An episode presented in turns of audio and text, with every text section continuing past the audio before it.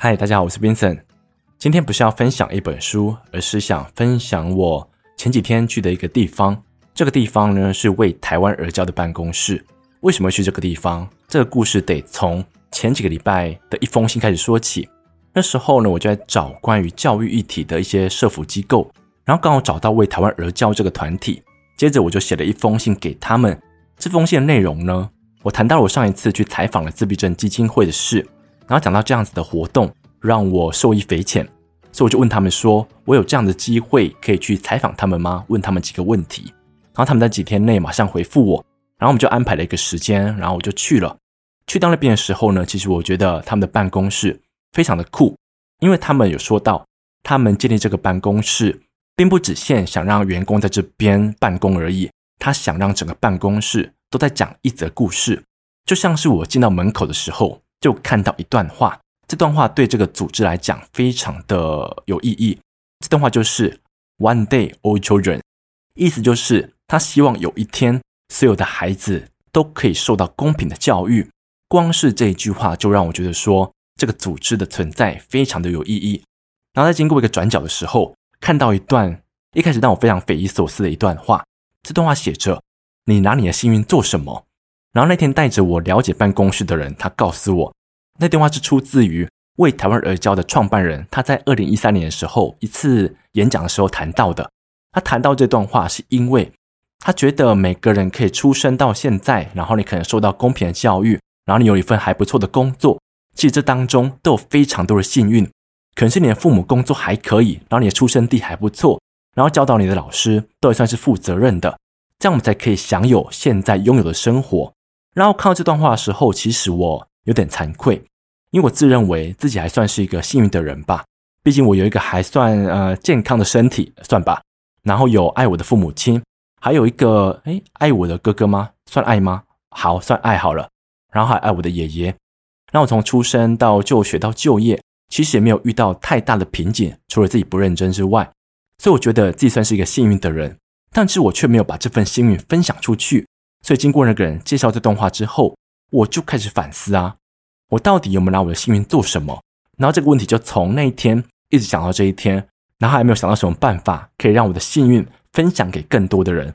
在看完这段话之后，我们就往前走，往前走这个地方啊，其实是一面墙，这面墙上在写的就是为台湾而教这个组织到底在做什么事。他们在做的事，我可以用一个简单的案例来说明。就假设你今天是一个。想要为不公平教育而做点事情的人，你今天不用是教育大学出来的哦，你只要是一个大学毕业的人就可以了。然后你就可以找到为台湾而教这个组织，他们会去培训你，然后经过培训之后，你会获得一个证照。不仅获得证照，他们会把你委派到一间偏向的学校去，然后要你去参加这间学校的老师甄试。考过之后，你就可以成为这间学校里面的老师。所以，我们可以说，为台湾而教这个组织，它算是一个老师的培育器。只要你有兴趣，只要你有使命感，你就可以去参加这样的培训，然后变成一个老师，然后你就可以让你的使命感有个地方让你去展现。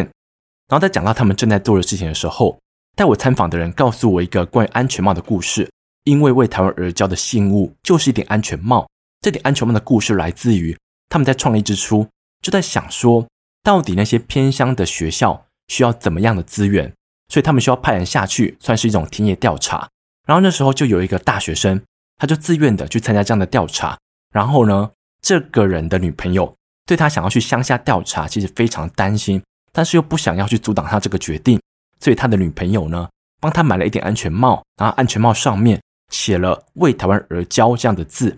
所以就此之后，安全帽就变成了为台湾而骄的信物。然后去他们办公室的时候，你也可以看到非常多顶安全帽放在他们的办公室当中，这是我觉得非常有趣的故事啦。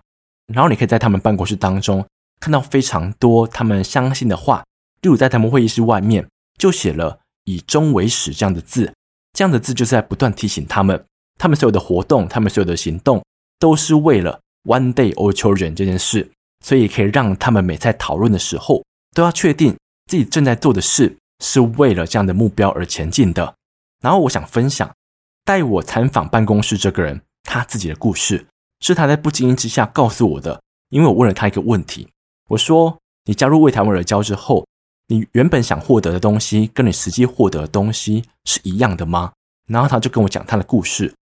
他在大学的时候，一堂选修课当中了解到不公平教育这件事。然后当他知道这件事情的时候，他其实非常的生气，看了很多纪录片，看了很多议题性的报道。然后他觉得这样的问题的确存在呀。可是他读的科系其实未来是一个大展宏图的科系，就是他有很大的发展空间。所以这也让他非常的犹豫。到底要不要加入这样的组织？然后他就在有一天忽然想到啊，他心中明明知道这个问题存在，可如果他还是忽视这个问题，然后去过自己的生活，好好赚钱，然后始终这个问题还是没有人去解决，所以他觉得自己真的要这么瘪三吗？所以他就毅然决然的在学生时期就参加了为台湾而教的志工，然后在毕业之后加入了为台湾而教的团队当中，为这样的议题，为这样的组织尽一份心力。我觉得他的故事非常的令人动容，因为我自己在生活当中啊，其实也看过非常多的问题，例如可能是资源不公或者性别主义的问题。可当我看到这些问题的时候啊，我觉得我的心境就很像，我今天可能每天都在过一道桥，然后在过这道桥的时候，其实我可以发现地上的裂痕越来越宽了。然后当我每次骑过去或走过去的时候，我都看到这样的问题存在，可是我都没有这样的勇气，或者是没有这样的决心，去当个修复者，去把这个问题修复起来。来让未来过桥的人可以更安全，然后也可以更放心。我都没有勇气去做这样的事情，可是这个人呢，他却有勇气做出这样的决定，所以这也让我非常的佩服他。这就是我在前几天去采访为台湾而教的故事。那我要补充一下，就像我们一般人啊，要怎么帮助为台湾而教这样的组织？第一个我问到的就是你可以参加他们的志工。当你去参加他们的志工之后，你就会更了解他们的使命，也会更了解这个议题的严重性。然后你可以用自己的力量，用自己的行动去为这个议题尽一份心力。然后第二种方式呢，其实我觉得非常特别。假设你今天是个插画师也好，假设假设你今天是个运动选手也好，今天你有这个想法，今天你有这个心，想为这个组织，想为这个议题尽一份心力的话，你可以直接写信给他们，然后告诉他们你的专才是什么。只要透过这样的交流，你跟这个组织就可以共同想出一个办法。你可以用自己的专业，用自己的兴趣，为这个组织、为这个议题尽一份心力。然后，这个就是我去采访完之后我自己的心得。然后，如果你想要更了解这个组织在做什么事情的话，其实他们有自己的 podcast，你可以去听看看，说不定你会更了解。因为他们来讲，总比我自己讲来的更清楚嘛。那今天就分享到这边，谢谢你们。